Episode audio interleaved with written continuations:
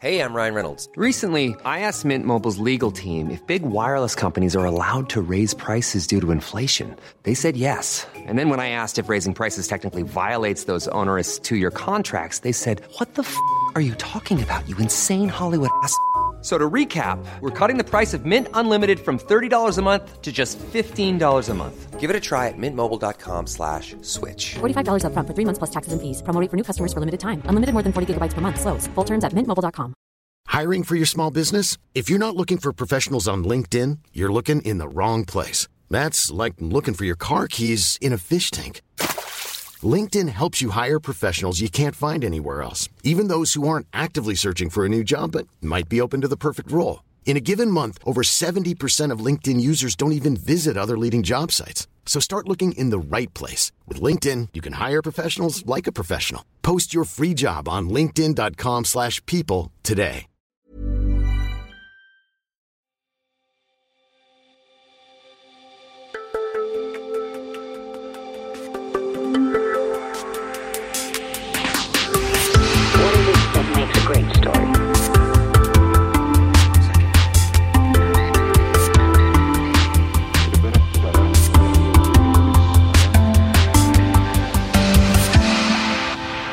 Välkommen till Storytel Docs podcast. Eh, Storytel Docs, vi ger ju ut bra journalistik som ljudböcker och eh, det är artiklar, intervjuer och reportage som har publicerats i olika sammanhang men som är så pass bra så att vi vill ge ut dem som ljudböcker också. Varje månad släpper vi ett gäng nya titlar och i samband med det så träffar jag, Annika Sevard Jensen, en aktuell journalist som är med i utgivningen. Och idag sitter jag här med Katja Wagner, journalist och författare. Välkommen Katja. Tack så mycket. Du är aktuell med ett gäng titlar och kommer vara det under hösten. Och två av dem är ute redan nu. Den första kom redan förra månaden, Klas och Sara, det är jag, jag är transvestit. Och det som var roligt när den släpptes förra månaden, att den gick direkt upp och är en av de mest lästa vi har. Vad roligt. Eh, Ja, det är jätteroligt, för det är också en väldigt rolig artikel i bemärkelsen att man blir glad av att läsa den. Vilket inte alltid är fallet med det du skriver, utan det är andra känslor som de väcker. Men det är alltid starka känslor. Kan man säga. Klas och Sara, det är jag, jag är transvestit. Jag tycker vi börjar med att prata om den. Mm, gärna. Det var rätt länge sedan den skrevs. Det var ju eh, efter Pride 2003. Ehm, och jag satt och kollade på Rapport. Och fick syn på Klas som Sara. Det vill säga en företagsledare i Malmö eh, som jag hade intervjuat flera gånger i min roll som journalist på Sydsvenskan. Men i Rapport så var han omklädd till kvinna och uttalade sig om någonting som hade hänt på Pride. Och då ringde jag honom några dagar senare och sa, hallå Claes, jag såg dig på Rapport, kan vi inte träffas och prata om detta? Och då ville han fundera lite på det, för att han hade ju inte gått ut offentligt med detta tidigare. Han hade bestämt sig för att vara med på Rapport, men hade väl kanske då inte någon klar bild av hur fortsättningen skulle se ut. Men vi träffades på hans eh, företag och pratade om hur skulle jag kunna få access till honom som både Claes och Sara för att kunna berätta om hur det är att vara transvestit, att vilja vara det också i sitt vardagsliv.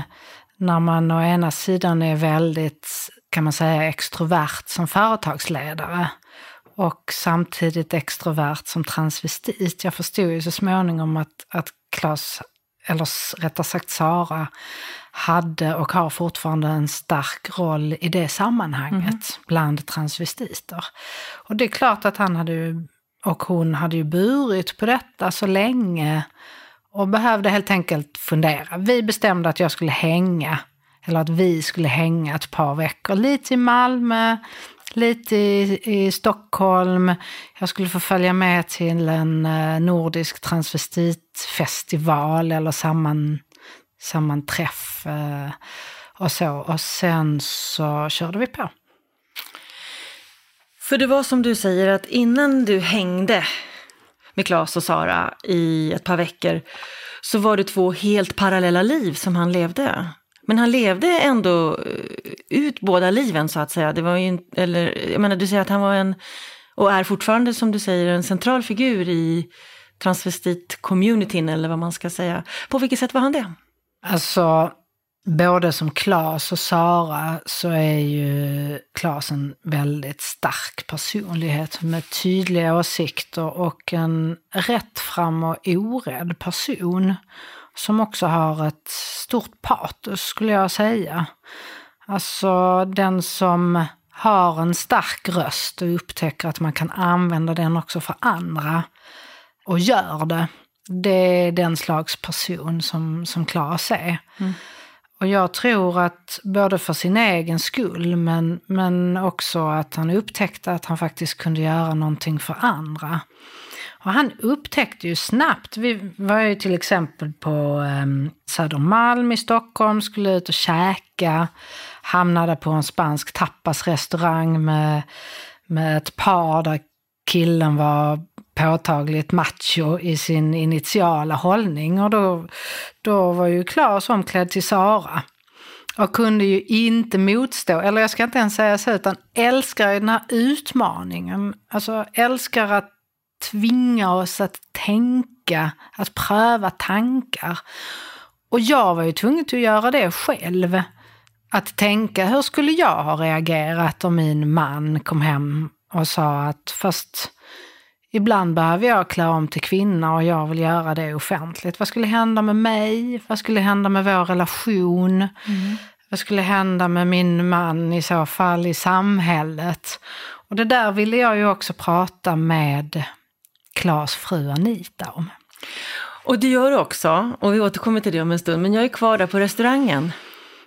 Vad var det som var, han utmanade den här machomannen? Men det är väl eh, både Klas och Saras sätt att väcka frågor, att... eh, Ni började prata med varandra? Ja, ja. ja, det blev världens diskussion. Aj, aj då. Ja. eh, vid eh, restaurangbordet. Och eh, började väl lite eh, provocerat och lite spänt och slutade med en där båda två så att säga kunde lite förstå varandras hållning och där faktiskt eh, Sara, och Sara är ju lång och snygg och som eh, väldigt eh, karaktäristisk skulle jag säga. Och, och lyckades ju på ett fantastiskt sätt manövrera samtalet in på värderingar, hur värderingar påverkar vårt sätt att bete oss mot människor och att det faktiskt är viktigt att fundera över.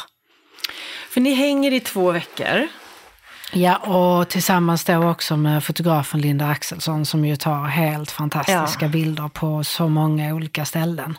Och de har ju inte vi med i ljudboken tyvärr. Men, eh, det, Men texten- Claes har dem faktiskt på sin eh, hemsida. Så att där kan man gå in på Claes. Ja, då ska man Sara nästan Lund. rekommendera att göra det. Ja. För det är en av de frågorna som jag får men när jag läser dina artiklar i allmänhet och, och, och också då den här. Det är ju just hur gör du rent faktiskt för att komma personerna du porträtterar så nära? Eh, och då är det och när du säger hänga i två veckor, då är det hela dagarna och kvällarna och du, ni blir som en skugga. Mm, kan man säga. Alltså jag tror att, eh, att det handlar om lite olika saker att komma människor nära. Jag tror att den första och kanske mest avgörande delen det är ju hur man närmar sig människor. Att lämna ut sig till andra för publicering är en ganska stor sak. Och då behöver man ju en karta att kunna navigera sig utifrån. Vad är det jag ställer upp på? Vad har jag för inflytande? Och det börjar, alltså min första träff egentligen med alla som jag vill närma mig med handlar om hur jag jobbar och hur den personen eh, kan man manövrera sig under arbetets gång.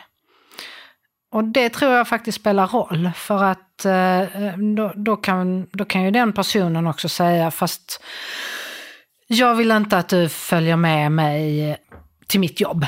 Mm. Eller jag vill inte ha med dig hem till min mamma. Eller jag vill inte att du pratar med den. Och så kan vi resonera om det. Ibland måste jag vara påstridig såklart för att det är en viktig del och så kanske vi kan komma överens. En annan sak är ju att jag alltid låter dem som jag kliver nära eller går riktigt nära få ta del av materialet. Eh, och jag är alltid lyhörd. Jag är också alltid väldigt tydlig med att i slutet är det jag som bestämmer. Mm-hmm. Vad som ska publiceras och inte publiceras.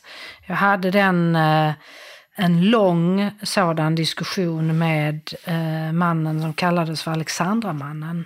Och du har också skrivit en bok som heter Alexandramannen som jag tror att många av oss känner till. Just det, och det var ju det första rättsfallet i Sverige när en vuxen hade använt en falsk identitet på internet för att lura till sig unga tjejer och han förgrep sig på ett stort antal och dömdes för sexövergrepp på över 50 tjejer. Och vi hade en lång diskussion innan han bestämde sig för att ställa upp. Till slut gjorde han det. Där jag sa att jag, du får läsa på samma sätt som alla andra, du får lägga fram dina synpunkter. Eh, I slutändan är det ändå jag som bestämmer vad som kommer att komma med. Och han gick med på det. Och han hade två synpunkter på kapitlet om honom som för storyn inte hade någon som helst betydelse. Den påverkade inte, den gjorde det inte mindre kritiskt. Det gjorde ingenting med den historien mer än att just de två små detaljerna var väldigt viktiga för honom.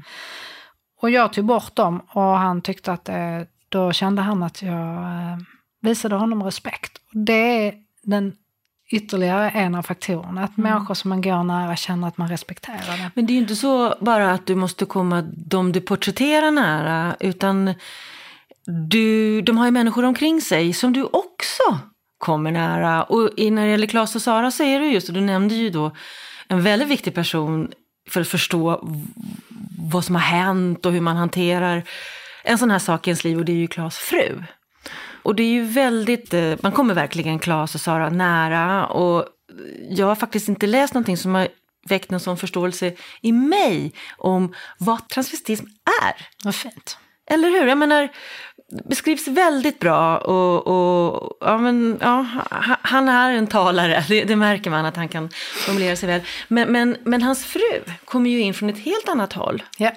Och där fick jag ju jobba på ett lite annat sätt eftersom dels var inte hon en mediaperson på samma sätt som, som Claes och inte van vid det. Nej, hon har ju inte valt att vara med Exakt. att, och berätta om det här. Exakt. Och då gjorde jag så här att jag berättade för henne vad jag ville. Att jag ville prata med henne, att jag om jag fick det ville prata med henne på riktigt. Eh, att hon skulle få läsa, men att hon faktiskt också skulle ha möjlighet att säga nej.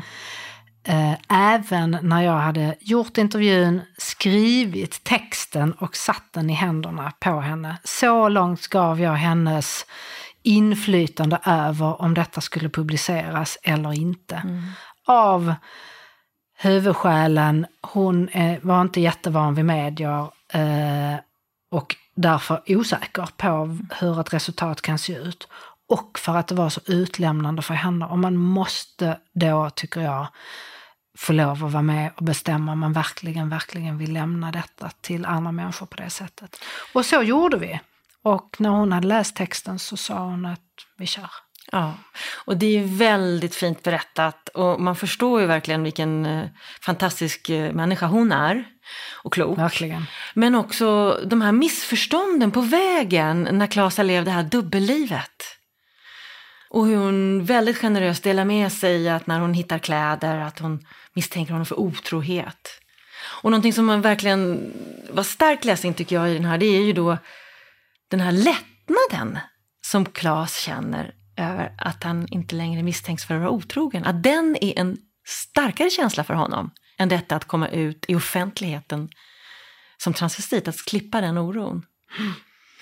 Hur lång tid tog det? För det här, du säger du hänger med honom i två veckor, men det känns ju som att det har tagit, har det inte tagit längre tid att komma dem så här nära? Eh, hur, länge håller du på med ett reportage med, ungefär? alltså just med Claes så var det ju så att jag hade ju då, som jag sa tidigare, intervjuat honom under ett antal år som nyhetsreporter på Sydsvenskan och det hade varit åren när det var eh, lite bökigt i Malmö med, med ordningsvakter och, och grejer. Så vi hade haft rätt mycket med varandra att göra. Så att hans beslut att släppa mig in på, han visste ju vem jag var, han visste hur jag, hur jag jobbade. Så att den transportsträckan var ganska kort i, i just det här fallet.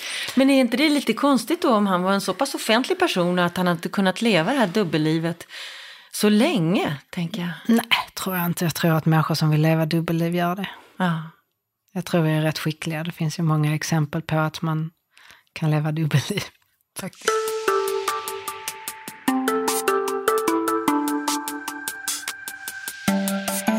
Den artikeln som du Katja är aktuell med i juli månads släpp har titeln Kollapsen. Och det är dramatisk läsning. Kan du berätta lite vad det är för någon artikel? Ja, det var ju också väldigt dramatiskt för mig eh, att eh, berätta den här historien om kollapsen. Det var första gången som jag skrev om en människa som eh, stod mig nära. Det handlar om min vän eh, Christer som var polischef då. En man i gott skick, rätt kaxig, rätt så tuff. Eh, och en mjukis samtidigt på, på många sätt som satt hemma vid, vid datorn en söndag morgon och plötsligt så började allting flimra framför ögonen på honom och sen så rasade han ihop. Och togs till sjukhus och då hade han fått en eh, hjärtmuskelinflammation. Och låg död i 20 minuter. Vid det här tillfället så hade man precis transporterat två helt nya externa hjälphjärtan från USA till Holland, tror jag. En man i Tyskland höll på att dö. Christer höll på att dö på universitetssjukhuset i Lund. Hjärtarna, eh, maskinerna flögs till respektive patient. Tysken dog, Christer överlevde. Och jag är själv och tränar på Friskis och Svettis i Lund. När jag får höra att Christer håller på att dö på sjukhuset. Han är ju en eh, fantastisk person. Väldigt social och har ett stort nätverk och massor med vänner. Så kollapsen blev liksom allas kollaps på något sätt. Han låg i koma i fem veckor. De opererade honom, och eh, inflammationen la sig och detta blev då med det här nya hjälphjärtat en världsnyhet. För det var första gången den typen av hjärtmaskin räddade livet på en person. Och det var en av de som mest namnkunniga hjärtkirurgerna som räddade livet på honom. Sen var där massor med andra som också räddade livet på honom på kliniken. De var helt fantastiska. Efter fem veckor vaknar Christer och han vill bara dö. Mm. Det han har varit med om är så fruktansvärt. Uh, han känner i kroppen i komat att han är i en tortyrkammare hos Saddam Hussein i sina mardrömmar eller vad det nu är. För att det här, och när han vaknar så är där till exempel en, en sjuksköterska, jag tror hon heter Lena, som såg paniken i hela han och som lutade sig fram och sa Hej Christer, jag heter Lena, du är på sjukhuset i Lund och vi är här för att hjälpa dig. Det är fantastiskt att hon kunde förstå det. Hon såg det, ja. Mm, yrkesskickligt. Och sen handlar ju berättelsen om kollapsen handlar ju om Christers väg till ett nytt liv. När han väl hade hämtat sig på sjukhuskliniken så skulle han till eh, ett rehabcenter några mil utanför Lund. Och eftersom jag känner honom så visste jag att ligga där på en brits, den här kaxige tuffingen, med en kilos hantlar i händerna. Det var, det var tufft för honom. Men han är också en uh, kämpe. Och jag följde honom tillsammans med fotografen Leif. Andersson i fyra månader. Och var i texten, som man märker om man, man läser eller lyssnar på den, helt transparent i att det här faktiskt är min vän. Mm. Och ställer ju också frågor under textens gång. Vad gör man egentligen som vän när ens vän har hållit på att dö och kommer tillbaka och man är alldeles lycklig men han själv faktiskt bara vill dö? Mm. Att det var så svårt för så många på så många olika plan.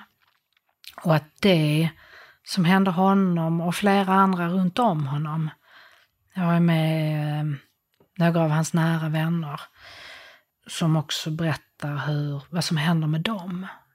När ingen vet om, om vår vän ska leva eller ska lämna oss när han ligger i koma. Så det var väldigt eh, eh, starkt för mig också. Och en svår balansgång att, att skriva. Egentligen så tycker ju inte jag att man i tidningsreportage, eller jag kan nog modifiera det, men jag tror att det är viktigt att man i alla fall är, är öppen med hur, hur relationer ser ut. Med, Ja, det är inte ofta det finns ett jag i dina texter. Eh, det är väl ett av de få Ja. situationerna, där är några stycken ja. Ja. Nej men så är det. Då förstår man drivkraften och ambitionen och bakom ett sånt här, vad det är du vill göra. Men du väljer ju också, och jag tycker det är någonting som man ser i flera av dina texter, att du har en slags kronologisk dramaturgi. Varje person har sin egen kronologi och varje händelse har sin egen. Som att varje person är en tråd och så nystar du den och följer den. Vad hände sen? Vad hände sen? Och det är väldigt detaljerad. Eh, med kollapsen så är det nästan per sekund vad som händer. Och sen så byter du om det är någon annan person. Är det här någonting du jobbat dig fram till, den här metoden att berätta, eller hur, hur har du tänkt? Alltså det är alltid svårt att, att veta hur ens, hur ens berättande eh, har vuxit fram. Men alltså att kunna gestalta istället för att beskriva kräver ju väldigt mycket detaljer. Vad är skillnaden på att gestalta och beskriva för oss som inte skriver själva? Hur skulle du beskriva den skillnaden? Jag skrev en, en, ett porträtt på en eh, väldigt, väldigt eh, populär gympaledare som var brevbärare i Lund, som alla kände. Han var verkligen en figur som alla kände. Och så var han så omåttligt populär. Så att det var sån trängsel, kvittade hur stora hallar han fick, så var det sån trängsel kring honom. Och istället för att skriva att han är populär så beskrev jag trängseln. Jag beskrev eh, skoröran för att skorna ute i omklädningsrummen inte fick plats. Att människor slog i varandra. Istället för att, att eh, eh, bara säga att han är jättepoppis och, och sådär. Så att eh, lite så hur, hur miljön runt om gestaltar det som, som jag vill lyfta fram kan man säga. Jag förstår. Och det kräver ju detaljer. Man Det måste kräver ju vara detaljer. På, jag måste ju se dojorna. Jag måste ju liksom ha varit där och, och fått en armbåge själv i sidan för att veta att det är så trångt det är där. Ehm, att människor som reagerar på honom på ett visst sätt eller så. Så att eh, det kräver ju mycket närvaro. Och, och jag får ofta kommentarer både av eh, fotografkollegor när jag har dem med och människor i intervjuer att jag ställer väldigt mycket detaljfrågor. Ja, för det är verkligen detaljerat och man får ju lära sig mycket genom detta. Och hur det fungerar på ett sjukhus, vem som gör vad, hur lång tid det tar. Men det låter lite tråkigt Det är när du ju- lägger fram Nej, men det ju så här. att det är så, spännande. Det blir ju det som nästan- detaljrikt. eh, Ja, men det på blir, det sättet. blir ju som action på något bisarrt vis. Att läsa hur den här kollapsen, vad som händer. Mm. Och telefonsamtalet och personalen. Och...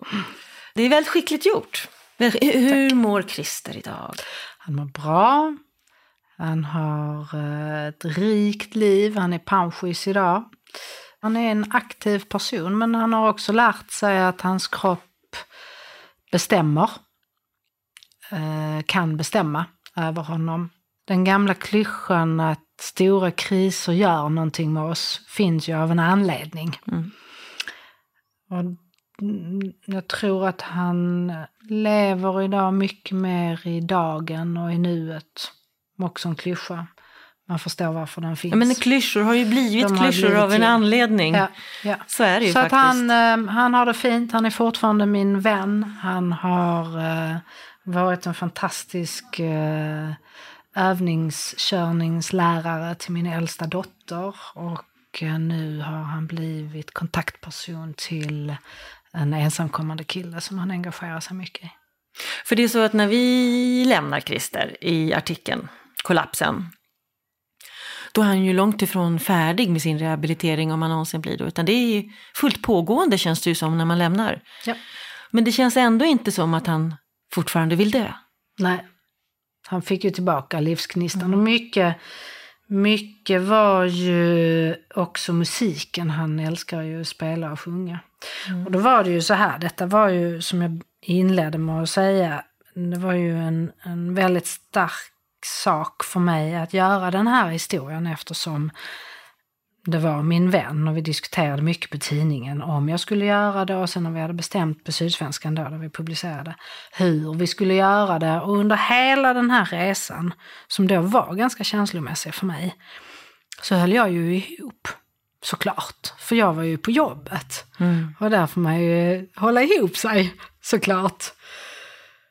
Och sen när vi hade publicerat och någon månad senare så var det stor konsert i Allhelgonakyrkan i Lund och jag gick dit med mina två barn och min mamma och Christer skulle spela och sjunga och han hade inte liksom förvarnat mig alls utan han bara hade berättat att men jag är med på konserten. Han hade en 18 manna kör bakom sig och så sjunger han Claptons Tears in Heaven. I don't belong in heaven. Och då började jag gråta. Och mina barn grät och min mamma grät. Och i stort sett alla som kände Christer och som liksom visste vad han hade varit igenom. Det var ju en öppen konsert. Men vi, då rasade det för mig, eller rasade, men då kunde jag liksom släppa den här oron och rädslan och, och känna den här glädjen. Det var en fantastisk konsert. Så det tänker jag på varje gång jag hör, råkar höra den låten. Det är faktiskt bara några dagar sedan jag hörde den. Så. Apropå gestaltning. Den, den gestaltas inte i den här, men däremot är det en annan jättefin gestaltning då av när han kommer första gången tillbaka till sitt jobb. Just det. Där du använder just det där, hur, hur, istället för att säga hur glada all, alla blir och hur det känns för honom, så bara berättar du vad som händer med människorna när han kommer in i rummet. Just det. Vi ska inte berätta här vad det är som händer med dem, utan den upplevelsen Lämnar vi, den lämnar Ja. vi, den ska vi inte missunna någon. Det, är ju, egentligen när vi sitter här och pratar om den här eh, artikeln så blir ju det ändå en, en lycklig artikel till slut i alla fall. Ja. Eh, Men det finns ju, det finns ju även i, alltså, även i våra lyckliga liv så finns det ju smärta, svårigheter för alla. Men, men i smärtan och svårigheten för alla så finns det ju också goda stunder.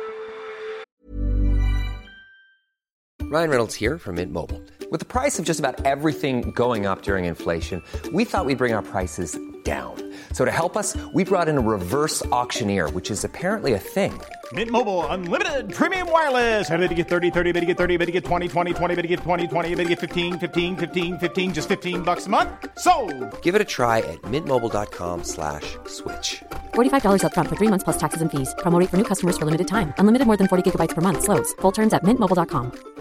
Planning for your next trip? Elevate your travel style with Quince. Quince has all the jet setting essentials you'll want for your next getaway, like European linen, premium luggage options, buttery soft Italian leather bags, and so much more. And it's all priced at 50 to 80% less than similar brands. Plus, Quince only works with factories that use safe and ethical manufacturing practices. Pack your bags with high-quality essentials you'll be wearing for vacations to come with Quince. Go to quince.com slash trip for free shipping and 365-day returns. Hey, it's Ryan Reynolds, and I'm here with Keith, co star of my upcoming film, If, only in theaters, May 17th. Do you want to tell people the big news? All right, I'll do it. Sign up now and you'll get unlimited for $15 a month and six months of Paramount Plus Essential Plan on us. mintmobile.com slash switch. Upfront payment of $45 equivalent to $15 per month. Unlimited over 40 gigabytes per month. Face lower speeds. Videos at 480p. Active Mint customers by 531.24 get six months of Paramount Plus Essential Plan. Auto renews after six months. Offer ends May 31st, 2024. Separate Paramount Plus registration required. Terms and conditions apply if rated PG.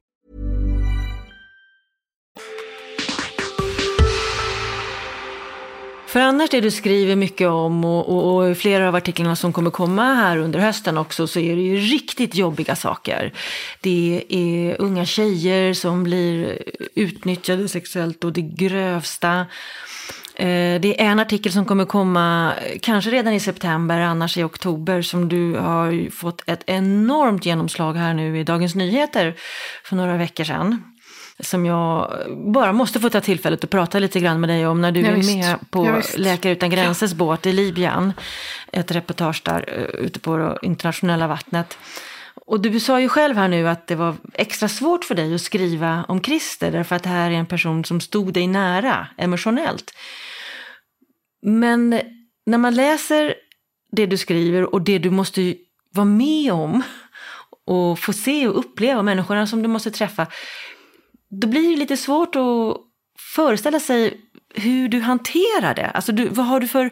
Du kommer människor nära, du får, får se saker, du får höra saker som måste vara svårt att låta bli att ta med sig hem. Vad har du för strategi? Men, men vi måste börja, börja med att skilja på saker. Det var väldigt svårt med Christer därför att han var en person som stod mig nära. Och det är svårt att förhålla sig som journalistiskt till en människa som står en nära. Så att det var ju mer det som var svårt. Känsloläget med Christer hade jag ju haft oavsett om jag skrev om det eller inte. Utan det var det faktum att skriva om honom som var väldigt svårt. Jag har varit eh, nu för en månad sedan på Medelhavet tillsammans med fotografen Anders Hansson och följt med eh, räddningsfartyget Aquarius som eh, drivs av Läkare utan gränser som du säger och den tysk-fransk-italienska organisationen SOS Mediterranean. De utgår från Sicilien, går ner till Libyens kust, ligger på internationellt vatten och räddar människor som annars kommer att dö i Medelhavet. På centrala Medelhavsrutten som är världens dödligaste hav. Vi var med på båten i åtta dagar. Operationen, räddningsoperationen, när vi var på båten varade knappt ett dygn eller lite drygt 12 timmar. Under den tiden så räddade man livet på 731 människor som kom upp på det här fartyget och faktiskt räddades från en säker död. Deras gummibåtar hade börjat ta in vatten. Eh, de var helt överlastade. Den första som kom ombord var eh, lille Susses, en tre månaders liten bebis. Eh, med flera lager genomvåta kläder och en dyngsur blöja. Ja, det var väldigt starkt att vara med ehm, på detta. Men Anders, fotografen, och jag har pratat så mycket om att efter flyktingströmmarna 2015 och andrummet 2016 så är det som om vi här långt norrut inte längre har kontakt med att människor dör på Medelhavet varje dag. Detta pågår varje dag. Hittills i år har över 70 000 människor tagit sig från Libyen och försökt att ta sig till eh, Europa och många av dem dör. Men de kommer också från ett Libyen som är ett helveteshål som vi vet så väldigt, väldigt lite om och som vi har väldigt få vittnesmål ifrån. Och det som vi kunde göra på räddningsfartyget var ju just att höra och ta in och berätta vidare förstahands vittnesmålen inifrån detta slutna Libyen där det faktiskt pågår slavhandel, där flickor faktiskt injiceras för att inte bli gravida under de sexuella övergreppen, där människor hålls inlåsta och sätts i tvångsarbete och de kommer ingenstans.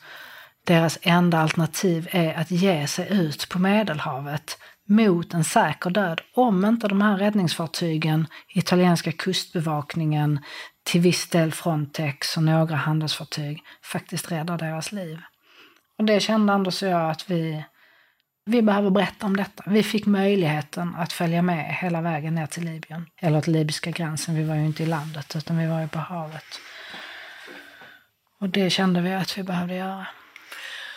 Jätteviktig text som jag tror kommer bli prisbelönt. Det tror du ja. Det känns så. Det där är ett klassiskt reportage så att eh, det är otroligt roligt att vi kommer kunna ge ut det här idag också. Men det är ändå människor som lever under en extrem stress. Eh, det är barn och föräldrar som har blivit åtskilda och så kommer du som reporter. ja. Hur hanterar man den här... Ja, det är en stark kontrast. Alltså ja, både och skulle jag säga. Alltså jag tror ju på att alltid bara se människor i ögonen och säga vem man är och vad man håller på med. Återigen, att, att ge en bild av vad det betyder för dem och varför vi gör det. Um, och de flesta människor vill faktiskt berätta om det de är med om. Vi har två bangladeshiska eh, killar som har helt förfärliga vittnesmål eh, som de ger oss. Det var så omskakande att sitta och lyssna på dem. Och de, deras motivation att berätta detta var världen måste få veta vad som händer i Libyen. Och den drivkraften tror jag att många människor har. Och om man känner att, att den som lyssnar faktiskt är intresserad. Alltså jag tror att det handlar mycket om hur vi lyssnar. Eh, och Anders och jag var, vi lyssnade. Sen var det ju så här också. Mm, man kan ju föreställa sig ett 77 eh, meter långt fartyg, det är stort. Mm. Det kommer ändå 731 människor upp på båten på, inom 12 timmar. Jag hamnade ju i kvinnoavdelningen. Jag är själv mamma, vi hade över 30 ungar. Helt utmattade mammor, 87 kvinnor, många av dem höggravida. Eh, vid några tillfällen var det ju bara att lägga mitt egna jobb åt sidan och faktiskt rycka in, hjälpa till att byta blöjor, hjälpa till att, klä på och klä av, se till att eh, kvinnorna kunde få vila, eh, få på sig torra kläder, eh, trösta barnen som var ledsna. Så det var ju hur mycket som helst. Det är ett rum som är ungefär 40 kvadratmeter, en kvinnoavdelning dit bara kvinnor och barn får komma. Och där var jag mycket. Tillbakafarten till eh, Sicilien tar ju nästan lite drygt två dygn. Och mycket av den tiden var jag där inne. Och det gjorde ju också att jag fick kontakt med kvinnorna, kunde samtala med dem, kunde berätta för dem att ja, jag hjälper dig här att byta blöjor. Men jag är också ombord på båten som journalist. Jag kommer att skriva om den här räddningsoperationen. Om du vill prata med mig så vill jag gärna prata med dig. Men här har ju journalisten en livsviktig funktion, att vara just megafonen mot omvärlden. Men, ja. men, men jag tänker, behöver du tolk? Hur fungerar en tolk i de här situationerna? Alltså men det beror ju lite på. Va? Um, ofta så, uh, om vi inte bara pratar om just detta jobbet, mm. när jag är utomlands och behöver tolk eller, eller även här hemma när jag har behövt tolk så är ju journalister är ju jättebra tolkar. Därför att de förstår varför man, man ställer så himla många detaljerade och ibland konstiga eller väldigt påträngande frågor. Journalister blir ofta inte generade. En vanlig tolk eller vem som helst kan ju, kan ju tycka att en del frågor är svåra att ställa. I det här sammanhanget, Anders Hansson pratar flytande franska. Och det var ju jättebra. Alltså att han fick gå in och tolka när vi pratade med kvinnor från afrikanska stater som hade franska som språk. Och jag pratar engelska och tyska och hyfsad spanska. Eh, och det gör Anders också, alla de mm. språken. Så att vi klarade det rätt så bra. Och sen så det ju en cultural mediator, Reem, som också är med i, i berättelsen från eh, skeppet, som kunde hjälpa till med arabiskan um, i några sammanhang. För oss som inte vet hur det fungerar, hur går det till rent faktiskt att Får ni ett sånt här uppdrag? Får du uppdraget att åka ner eller skapar du det här uppdraget själv och förankrar det innan du åker vid Dagens Nyheter? Och hur går det till rent faktiskt när du får ett sånt här stort uppdrag? Alltså jag som är frilans skapar ju mina egna uppdrag så att mm. säga. I det här sammanhanget så kom jag i kontakt med en eh, person som hade varit um, communication officer på fartyget och som berättade för mig eftersom jag då också de senaste åren har skrivit mycket om, om ensamkommande i reportageboksform så är jag ju intresserad alltid och befann mig i Libanon i höstas och träffade den här personen som då hade jobbat på båten och då kände jag att fast den båten vill jag åka med. Jag vill berätta om detta. Han är också fotograf och hade fantastiska bilder. Eh, så att då fick, genom honom tog jag kontakt med SOS Mediterranean. Och ansökte så att säga som svenskt team och eh, Dagens Nyheter var intresserade och Anders Hansson har ju, har ju fotograferat och gett ut en jättefin eh, bok som heter Flykt. Har varit överallt Och och bevakat migration och flyktingar. Så att för honom var det ju helt givet att han ville iväg på den här resan och vi jobbar tillsammans. Så att eh, på det sättet att eh, jag fick tillgång eller fick möjlighet genom en, en kontakt den här gången och sen sålde vi in det så att säga, eller fick fick Dagens Nyheter intresserade. I det första avsnittet av den här podden så hade jag Mattias Göransson som gäst här. Det är jättespännande att höra honom berätta om just den berättande journalistiken och filter, offsides, tankar kring, kring det och amerikanska influenser och sånt där. Men då säger han också då att berättande journalistik är också det bästa sättet att förmedla fakta. Ja, håller jag helt med om.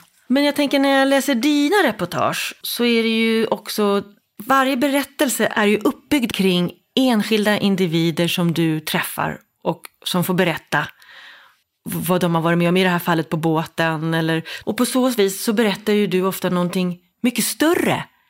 För mig så förstod jag ju i praktiken, genom att vara där och då och prata med de här människorna, så berättar du för oss rent faktiskt vad den här komplexa situationen handlar om, vilka aktörer det är som är där. Så det är ju faktiskt precis det Mattias Göransson säger. Mm. Att det utan, kanske är det enda sättet att kunna... Utan fakta i den här medelhavstexten så är den ju...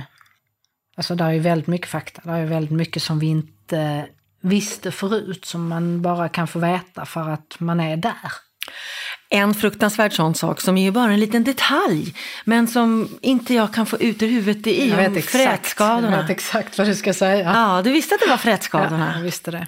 Det är ju så här um, att i gummibåtarna så skvalpar det ofta ut bensin uh, ur dunkarna som står sidan om utombordsmotorerna. Och bensin blandat med saltvatten, det kommer ju in saltvatten i gummibåtarna eftersom de är så överlastade. Då uppstår en kemisk reaktion som ger frätskador på huden.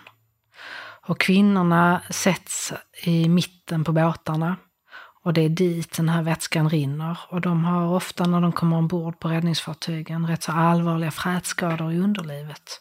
Och det är en sån sak som jag inte kände till tidigare och som vi förstod och fick veta, fick lära oss om för att vi var på skeppet. Mm. Också för att team, räddningsteam och eh, personalen från Läkare utan gränser diskuterar detta sinsemellan, hur man ska hantera det. Så att det är väl ett sånt eh, bra exempel på när vi kan, kan få lära oss nya saker eller få, mm. få nyheter eller få fakta som vi inte har haft tidigare genom eh, berättandet.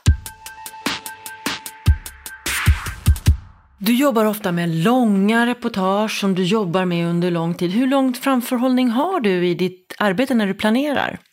Min förtäckta fråga här är, vad kan vi vänta oss ifrån dig framöver?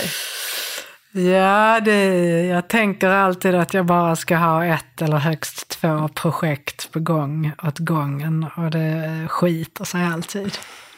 För att överallt stöter jag på människor som berättar saker för mig som jag vill berätta om. Just nu så um, befinner jag mig mestadels i Mellanöstern. Jag um, bor under de perioderna i Libanon, i södra Libanon. Har ett bokprojekt vars innehåll jag inte kan prata om än. Som utspelar sig delvis i Mellanöstern. Det jobbar jag med och sen ett par ehm, reportage sidan om det. Men det är sakprosa du skriver som, som den här slags eh, berättande journalistiken kan också kan kallas för. Ja, kan man säga. Mm. Den nästa, bok, nästa bok kommer att bli lite annorlunda på så sätt att jag, att jag själv, jag berättar en historia där jag själv delvis har blivit en aktör kan man säga. Och det är, precis som du sa tidigare så förekommer ju inte mitt jag särskilt ofta, nästan aldrig i det jag skriver. Och den här gången måste jag göra det. Och det blir ett annat slags skrivande. Det blir en helt annan utmaning för mig. Jag tycker ju inte om att förekomma själv i texten. Jag vill ju gärna, just som du sa också tidigare, berätta om, berätta den stora berättelsen genom den lilla människan och då står jag som skribent bara i vägen. Så den här gången så blir det en tuffare utmaning. Det kommer nog att krävas eh, lite fler samtal och diskussioner med min förläggare Rickard Herold. Och eh, det blir tufft. Men det blir spännande för oss. Jag ser verkligen fram emot eh, vad det kan bli. Tack så mycket för att du kom hit till Docs podcast, Katja Wagner. Tack för att jag fick vara med.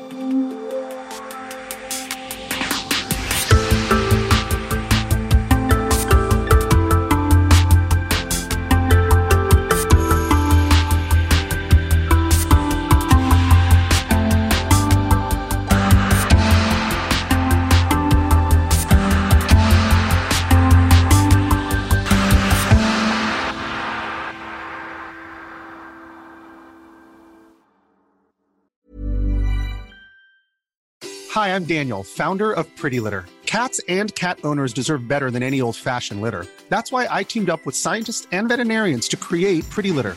Its innovative crystal formula has superior odor control and weighs up to 80% less than clay litter. Pretty Litter even monitors health by changing colors to help detect early signs of potential illness. It's the world's smartest kitty litter. Go to prettylitter.com and use code ACAST for 20% off your first order and a free cat toy. Terms and conditions apply. See site for details. Planning for your next trip? Elevate your travel style with Quince. Quince has all the jet setting essentials you'll want for your next getaway, like European linen, premium luggage options, buttery soft Italian leather bags, and so much more. And is all priced at 50 to 80% less than similar brands. Plus, Quince only works with factories that use safe and ethical manufacturing practices. Pack your bags with high-quality essentials you'll be wearing for vacations to come with Quince. Go to quince.com slash pack for free shipping and 365-day returns.